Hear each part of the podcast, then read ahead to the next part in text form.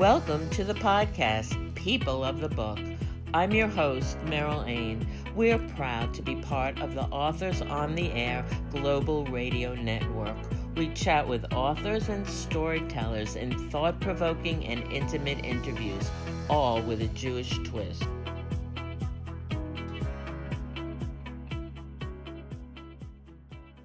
On today's program, I'm delighted to welcome Deborah Levison. Deborah is an author and publicist. Her life has two parts. The first in Canada, where she attended University of Toronto and the Royal Conservatory of Music, and the second in Connecticut, where she lives with three children, two doodles, and one husband. Her first book, an acclaimed nonfiction called The Crate, is a true crime story with echoes of the Holocaust. Reviewers called it gorgeous and poetic, heart wrenching, and a brilliant story. The book won seven literary awards. Her debut novel, A Nest of Snakes, published in October, is part thriller, part courtroom drama based on real life abuse at elite New York, New England private schools.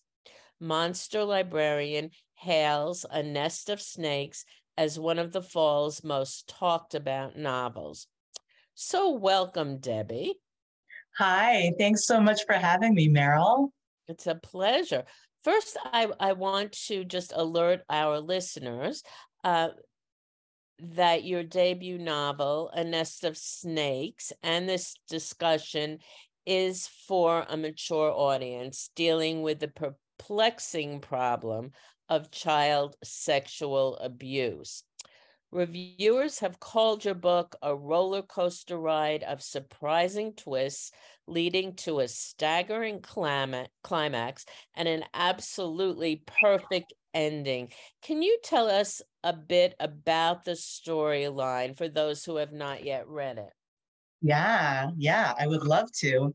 So, it starts with the introduction of a very broken man named Brendan, um, who's suffering from clear signs of post traumatic stress. So he has chronic depression, nightmares, agoraphobia, and he lives in this fictional village here in Connecticut. Um, a village called Summers Pond, where he's basically barricaded himself into a mansion and he's surrounded by extravagant, bizarre purchases from the internet. And he really only has his housekeeper and her son for company. Um, his, his only contact with the outside world is through shopping online um, and a weekly session with his psychiatrist. And because he's really self isolated himself um, and has spent years and years on the computer, he's really become something of a computer whiz. And so he spends a lot of time trolling these very clandestine chat rooms, hunting for pedophiles. So right away, the reader suspects abuse. Um, and it becomes clear that in his years of therapy, Brendan has been talking to a psychiatrist, but he's never really divulged the deepest source of his trauma. And then in the story, he's finally pushed to his breaking point and he takes this step that he's just avoided for decades, which is going public with his story. And he teams up with a young, sympathetic attorney named Dylan and decides to file a lawsuit against this very elite New England public school that he attended as a boy. And Dylan warns him that testifying would mean dredging up all these very painful memories that he would rather keep buried. And so the second half of the book is the courtroom. Um, setting where he testifies and where witnesses testify um, and he goes up against uh, you know the judicial system to try to to, to get justice for himself. Um, and it's about all the secrets that emerged during the trial and even some secrets that brendan didn't know about himself. Yeah you there's really so much to unpack here um, and and so many levels to this story. Uh, first you let me ask you you take on a, a very very difficult and painful subject what what made you want to write this book well, it's loosely based on real life events, believe it or not. So wow, a few years really? ago. I was wondering about that. Yeah. Yeah, it is. Um, so a few years ago, I became aware of a bunch of these lawsuits. There was a whole spate of lawsuits. And um, I started looking into them. I started reading the actual complaints, which were all public record. And honestly, Meryl, I could not believe what I was reading. So these middle aged men had come forward to sue the private schools, the boarding schools they'd attended back in the 80s. And the lawsuits that I was reading were based in Connecticut. Um, and I was just struck by how vulnerable these these boys were. They were so young, they were so innocent, and they were really preyed on. Um, and and again, I was just horrified by how many adults were complicit in the abuse. So, in the lawsuits, the boys, or, or, rather the men, alleged that everybody knew what was happening, that everyone from the headmaster to the staff all the way down to the janitor were participating in the abuse. And then all the uh, all the other people at the school everyone knew from you know from the administration to the nurse uh, and all the other students everyone was aware of what was happening to some of these victims. And yet no one reported the abuse. No one protected these boys in any way and I just thought this was the most important story to, to tell, to shine a light on. Um, and so I started doing research. And and I, I mean, if you thought that the abuse happened um, only decades ago and and has sort of stopped now, that's what I thought, and I was wrong. Um, and in fact, the abuse is still happening today, and it's definitely not limited to New England in any way. So I found cases from New York and New Hampshire and Toronto, where I'm from, um, all the way around the world, South Africa, Australia, and uh, basically anywhere where you have a cloistered private school setting, um, the abuse was taking place. Yeah, you know, uh, as a, a former uh, school district administrator, I have the responsibility of dealing with sexual abuse and sexual harassment allegations. But the scenario and persistent abuse you describe is really extremely disturbing, uh, beyond the pale. And it's mind boggling um, that uh, you say the administrators uh, some of them knew and, and but didn't do anything but it seemed uh, that that Brendan's parents didn't have a clue of of what was going on for so many years. I mean, how how is is that typical? Is that possible?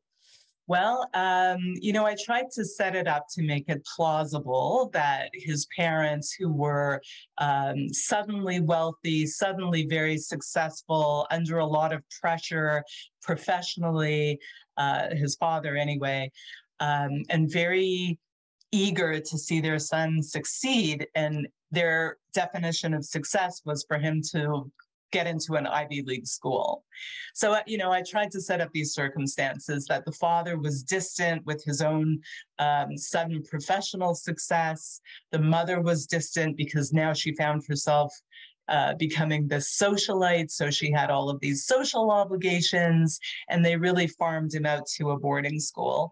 And, you know, it may be a little bit far fetched, but I'm sure that did happen in these very prestigious schools where um, there was that pressure to succeed on the boys, and the schools were uh, feeder systems into the elite colleges um, and the Ivy League system. And um, and there was that isolation of the distance between and then don't forget we're talking about the 80s where the kids didn't have cell phones. There was no internet there was no email and and um, you know there were maybe some open telephone hours where the kids could call home on a landline uh, maybe.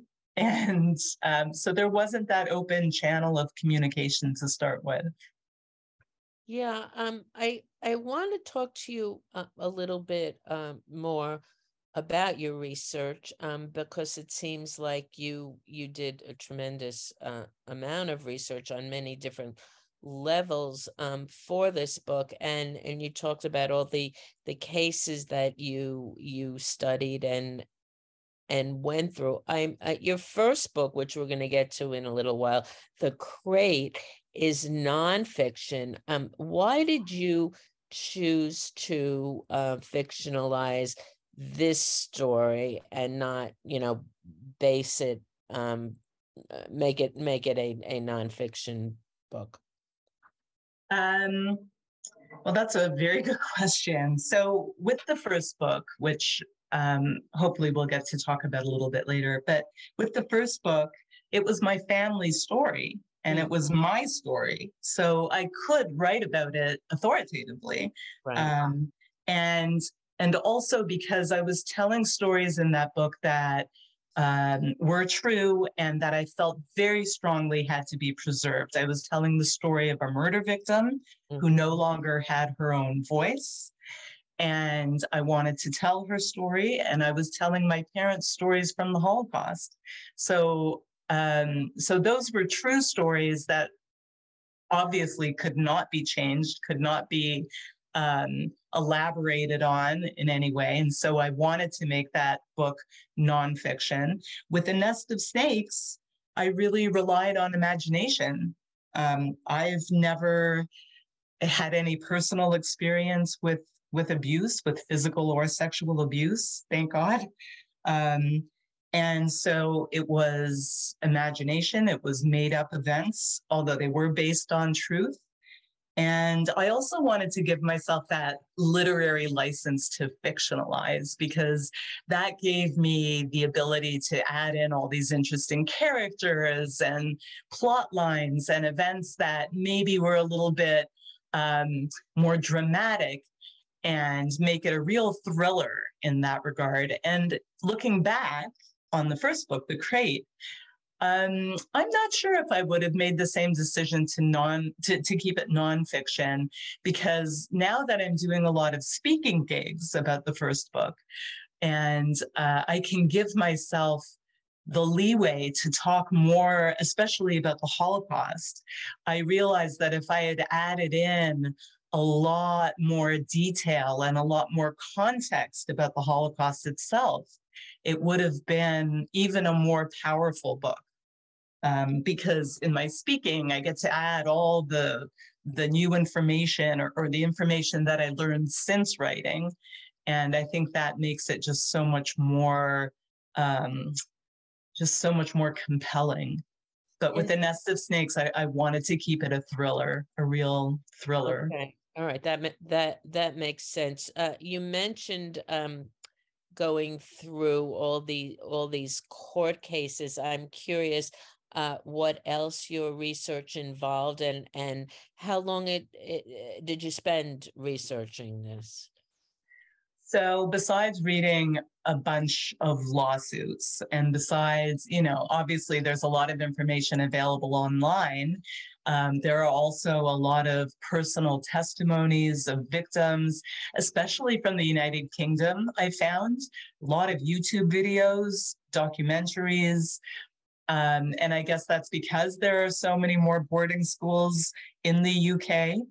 Um, and so uh, I, I, really, it was really an amalgamation of a lot of these different stories and cases that I was reading about. And um, and again just to just to emphasize everything that i was reading was not limited to the 1980s or the 90s or the early 2000s. And in fact, there was um, a big breaking news story just this past summer where the crown prince and the crown princess of Denmark actually pulled their 16 year old son, Prince Christian, out of his very elite boarding school because there were all these allegations of physical and sexual abuse, and the leadership turned a blind eye. So, exactly what I had already written in my book. And then just a couple of weeks ago, I don't know if you heard this, Meryl, but just a couple of weeks ago, Prince William and Kate pulled George and Charlotte out of their private boarding school, their, their sorry, their, their private school, um, because a teacher there had admitted to decimating all of these lewd child images around the world. And there was a huge scandal at that school, and that just happened. So obviously, uh, child sexual abuse is is still a huge problem um, throughout the world. Um, I know you do not consider yourself to be an expert uh, on the topic, but I wonder if you have any um, ideas about uh, what what's the solution. I mean, it doesn't seem possible. It seems it's shocking to me that this this is still going on and on and on you know in the in the the new york public schools we have we have mandated reporters and we have um, policies and procedures in place. Um, you know I, I i noticed one of when i was dealing with this one of the problems is of course that that children don't don't talk and are embarrassed to talk but but do you have any thoughts about a solution for well, like you said, I'm no expert. Um, but as far as I can see, or as as as much as here's what I think that um, two things. Number one, we should hand out a guidebook to every prospective parent that starts with a parent sitting down with their child and saying to their to their child, boy or girl, that there's nothing you can tell me that will make me not love you. And you have to feel free to tell me everything that happens in your life. Um, nothing that happens will make me turn away from you. I will always be there to support you. And nothing that happens to you will scare me away. I will never be uh, in danger because of something someone does or says to you. So I think there's got to be that open channel of communication from parents to children, children to parents. And then transparency in all our institutions has to be mandated. And just telling the stories, just continuing to tell the stories of um, of victims, which is actually, you know, one of my motivations for writing this book. I really uh, maybe a little naively, but I really felt that if I wrote the story, maybe there would be some reader out there who would read the book and feel like it was some catalyst for that reader to tell his or her own story of abuse, where maybe before they felt they couldn't come forward, maybe they would take some sort of courage from this book and come forward themselves. And it's the same idea with telling stories from the Holocaust that we have to keep telling the stories, preserving the stories, believing the stories, not denying. So it's it is kind of a similar idea.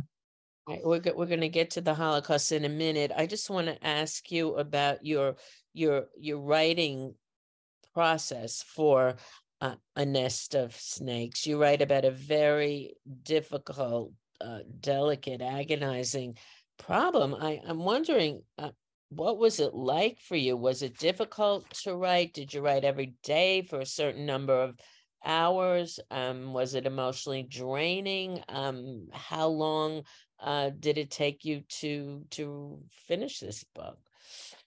Um, a lot so of the- questions. yeah. So it was shorter, the process was shorter than my first book. Um, maybe it took a year and a half to write the whole thing. Um, I knew I knew the twist at the end. I knew the ending and I knew the beginning and um, and I knew some of the plot points, and it was just a matter of connecting them in a plausible way, and you know, filling in all the blanks. Um, and it, it, I mean, it was difficult to write in that. Yes, it's a very sensitive subject, and so I felt like I was walking a fine line because, on the one hand, I didn't want it to read like a guide for pedophiles. You know, I didn't want to be right, right, right. making it so graphic. Um, also, because I felt like I had to tone down the abuse to make it palatable for readers. I didn't want to turn the readers off. And I also thought that I couldn't, I couldn't tell the abuse um, to the extent that it truly happened because I didn't think anybody would believe it. So I know you read the book, and um, believe it or not, the abuse scenes really are toned down. I the truth that- was- I mean, that's that is mind-boggling to me. It is. It is. I- The, I the mean- real life events were so much worse. And so I really tried to suggest what was happening rather than describe. Um, you know, I, I wanted to leave it up to the reader's imagination a little bit. And I just wanted to give my main character, Brendan, his dignity. So I, I really tried to um, to be a little subtle in terms of the abuse. Wow, wow. I I I found it um so very very compelling, um really heartbreaking. Um but I you know, I think uh, you you do a service by shining a light on this and I think maybe we do you know it seemed to me that we used to there used to be more of a dialogue about it. We used to be be talking about it more. I don't know maybe that's because i was working in the schools. I'm really not sure. Um you don't do you agree you don't hear that much about it anymore really don't. You really don't. I mean i can only hope it's because reporting is better and people are maybe on better behavior because they know that they're under a microscope more. Um, and because communication as i said is um, is so instant now.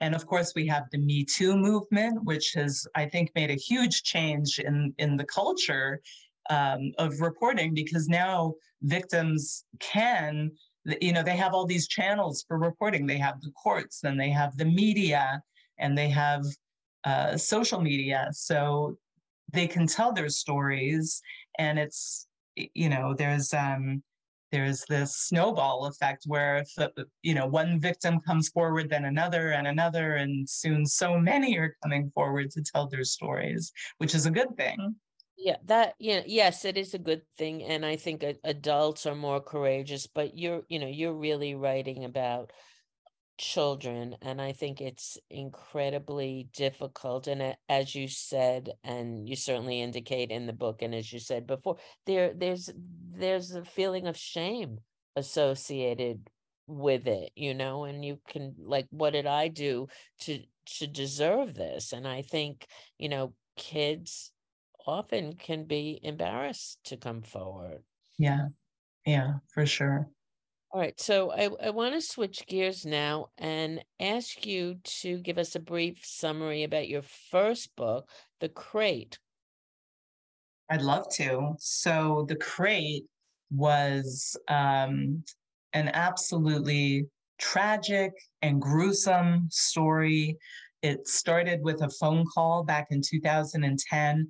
My brother called me to say that he had discovered a wooden crate that was nailed tightly shut and shoved up underneath the floor of our family lake house in Canada um, since the 70s, our family had had had this cottage in this beautiful area of, of Ontario, about two hours north of Toronto.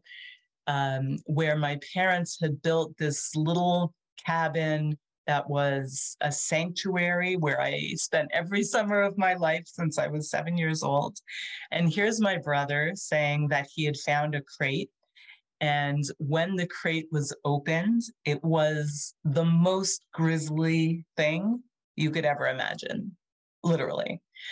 And um, and so this discovery really rocked my family. So my husband and I were completely freaked out we were already living in Connecticut, of course, by that point. Um, we had three fairly young children that we wanted to protect from the violence of the whole situation. My brother became the primary murder suspect. Oh, and and it was in all the media. It was headlines in newspapers and features and glossy magazines and television crews showed up on our private property to film. And so we felt very, very violated. And we didn't know if we had been targeted in some way. So the whole situation was was horrible. And the worst part was that my parents, who were elderly by then, they were in their 80s, um, they were really traumatized because they never expected to have to face this kind of human evil again in their lives. Um, as you mentioned, so they had survived the Holocaust, and to have something this heinous happen right in the one place in the world where they felt the safest, it was really their refuge there. Um, it was just traumatic. And so I wrote the book. Um, you know, and I was very much in my own head at the beginning, you know, how does this affect me and my family until we until an autopsy identified an actual victim, a young mother. And, and then I suddenly realized, okay, well, we're not the victims. And this poor young woman um, has a family who's grieving and and then i decided that i could maybe tell her story that she no longer had a voice of her own and that i could tell her story. And then when i started writing i realized that for readers to really understand the impact of this crime on my family they had to know the history of my family and my parents holocaust stories. So that that's how it sort of it came about and ended up being a story um, intertwining a crime and investigation and trial and looping together with my parents' histories and my, my grandparents and other relatives' histories in the Holocaust. So, you know, as you said, you you are you're a child of two Holocaust survivors. Um obviously, you know, we can see the the connection um with with the crate i'm i'm wondering if that influenced you in any way when when writing a nest of snakes i think it definitely did um, i'm still at this point figuring out how trauma can impact a person's life how the effects of past trauma even if it was decades ago, the way it was for my parents, how it can send out ripples for generations to come. Um, and I guess I'm drawn to writing about events like that and, um, and drawn to writing about how events can trigger us to dredge up these memories that we would rather keep buried. So all of that is sort of relevant in A Nest of Snakes. And then the other thing was, um, it was interesting about how I created the character of Brendan. So when I grew up, obviously I had my parents who were Holocaust survivors, but also this big circle of Hungarian Jewish families my parents were friends with. Um, and by and large, most of their friends were Holocaust survivors. So I grew up knowing a lot of survivors. And for the most part, they were quote unquote living normal lives. Um, they had families, they had children, they had maybe fulfilling professional careers. So they were quote unquote normal, um, even though they had experienced the most horrific trauma when they were young. And I started thinking, okay, so that's one possibility, but what if there's someone on the other end of the spectrum, someone who experienced trauma, but was never able to process it, was really stuck in that trauma, um, psychologically speaking. And so that's sort of how I developed the character of Brendan. And um, and he, I, I think he's just a very, he's a very interesting character in terms of uh, his progression from from being stuck in this trauma at the beginning, and then going through this journey of healing as the book goes on. So, uh, as a child of Holocaust survivors, do you um, feel? Uh, uh, I think what you're saying, you do you feel a special responsibility, certainly about uh, writing about Holocaust survivors and and the impact on their families, but also uh, of the impact of trauma on others as well. Yeah, absolutely, absolutely.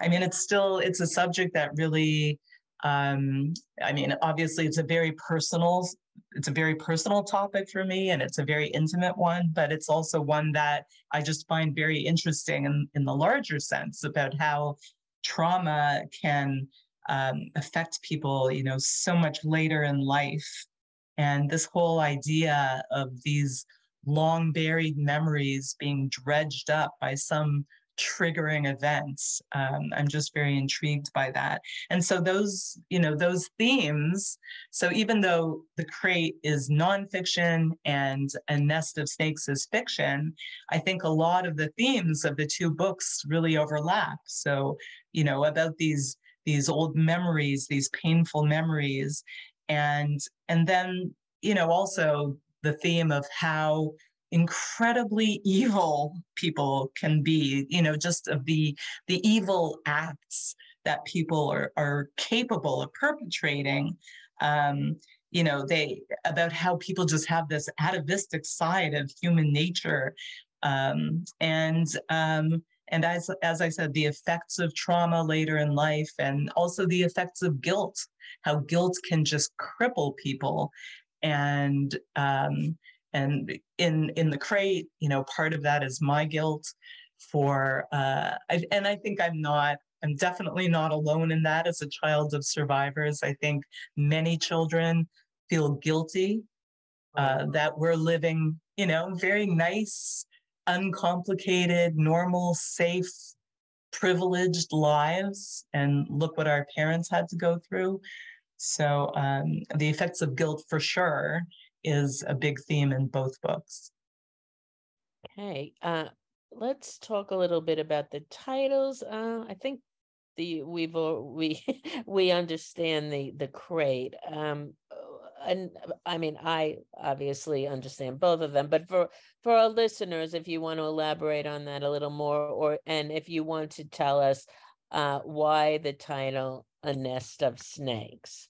Yeah. I when, I, when I first saw that title, I was really, I have to admit, I was really shocked by it, but I certainly understood it after I, I read the book. But but why did you choose that particular title? Um, well, came up because so back when I was researching, back when I first became aware of this spate of lawsuits, um, there was a lot of media coverage when the lawsuits were filed. And I remember reading this New York Daily News article where the headline was this big black glaring headline that said a nest of pedophiles. Uh. And and like that was just shocking to me. And then I don't know if you remember a few years later, or a few years ago now, actually, um, when I was just finishing up writing the book. If you remember, there was an aide to the Trump administration who called the White House a nest of vipers. Yes, I do remember yes. I do. And and I just thought that was such powerful imagery, you know, a nest of pedophiles, a nest of vipers, and then I just kind of extrapolated a nest of snakes from those two ideas. But also um, because I was thinking so much about Freud, you know, I have this psychiatrist character who figures very prominently in the story. And so I've been thinking, and also I have a background in psychology. So well, I, I actually help. was, but when I was reading the book, I thought maybe you were a lawyer. no, I'm not a lawyer, but I did major in psychology. So uh-huh. Um, so I was thinking a lot about Freud and how, you know, he obviously considered snakes um, phallic symbols and um, and also how throughout history we've we've had monsters of of all kinds from all cultures in legends and these monsters all have very uh, serpentine qualities and that's something else i talk about in the book. So um, monsters themselves like dragons you know they have these very snake like qualities to them. And um, and so i just thought that would be such a good title, you know, with the phallic symbolism and the monster symbolism. And I was really happy when my publisher decided to keep that title. Um, ironically, and, and when I got the uh, cover, the cover art, the illustration for the cover, I was just so thrilled. I thought it was such a, an eye catching um, cover really with the big snake, right? Well, ironically, I'm seeing all of these these people, especially women, saying, "Oh, I could never read a book about snakes," or "Oh, I can't uh, look at this cover," and and really, there are no snakes in the book. You know, maybe a paragraph here and at the beginning, um, but um, the book is really not about snakes. It's just a metaphor. You should have and... called it "Not About Snakes." exactly. it could have been a nest of snakes. and not really about snakes. Not about snakes. No actual snakes. But um, and then with the crate, yeah. So the crate obviously is literal in that there was an actual crate that the you know that was um that was a pivotal part of the story but it's also figurative in that we lifted the lid on all of these painful memories that came oh, pouring out. So, right. yeah, so it is also figurative in that metaphor as well. Um, so I'm curious. Um, other than the people who don't want to read it because um, the cover has snakes on it, um, what what kind of reaction have have you been getting from readers? Yeah, it book? Poo, poo, poo, poo. It's been really good. It's been really good. The reviews have been wonderful. I just got a glowing review in the New York Journal of Books. Uh, the Jerusalem Post did a review that called it exquisitely written. I, I mean, I, I'm smiling. I'm embarrassed but I'm smiling at the same time. So yeah, I mean the reviews have been really good. Um, but I, I, know it's difficult subject matter. I know it's not for everyone, um, especially for people who who might have a personal uh, reason for not wanting to read about this subject matter. Who do you but think the also, audience? Who do you think the audience is for the book? I mean, it really is a thriller too and as i said it is pretty subtle i think. So um, i think anyone who likes a thriller anyone who likes an emotional story uh, anyone who likes stories from the 80s and about boarding schools and i know that's a very sort of popular setting for for stories and for movies in case there's anyone in the movie industry listening. But um yeah i mean I, I, think it's i think it's just a a good read that that people who enjoy books in general will like. So so debbie uh, where can readers uh, find you uh, and a nest of snakes and the crate as well? Yeah well my my website is just my name debbie levison d-e-b-b-i-e l-e-v-i-s-o-n dot com and the buy links are on there. Um, and they're on Amazon and bookstores um, and other, you know, other platforms, Kobo, wherever wherever books are sold. you can find it. Libraries too, and obviously, if um, if it's a little too new, if a library or a bookstore doesn't have it yet, they can always order it. Right, right. So, so what's next for you? I think another thriller. I think so. I, I started um, I started a new one. I have a few chapters written and I sort of had to put it down with the launch of A Nest of Snakes, but I want to go back to it. And um, and then I think after that, I might go back to the Holocaust genre because you know I just feel so deeply and so passionately about telling Holocaust stories, um, especially in this social climate we're living in right now. It's terrifying, and um, we just have to keep telling the stories. Yeah, well, that that is a whole other discussion. Um, so, uh, Debbie, uh, is there anything else you'd like to share with our listeners? Just thank you, really, thank you for talking to me. Thank you for reading the book, and um, yeah, thanks for having me on. And and you know, as far as readers go, I love hearing from readers directly. There is an email form on my website. So email me. I love to get questions and comments and opinions. So, yeah. Okay, great. Well, thanks so much for joining us today, Deborah Levison. Her new book is A Nest of Snakes. I also want to thank our executive producer, Pam Stack. People of the Book is a copyrighted presentation of the Authors on the Air Global Radio Network. Please visit us and like our Facebook page, People of the Book. I'm your host, Meryl Ain, the author of the post Holocaust novel, The Takeaway Man. The sequel, Shadows We Carry, will be published in April. For more information about my books and writing, visit me at merylain.com. Until next time, please join us on Facebook at Jews Love to Read and read a good book.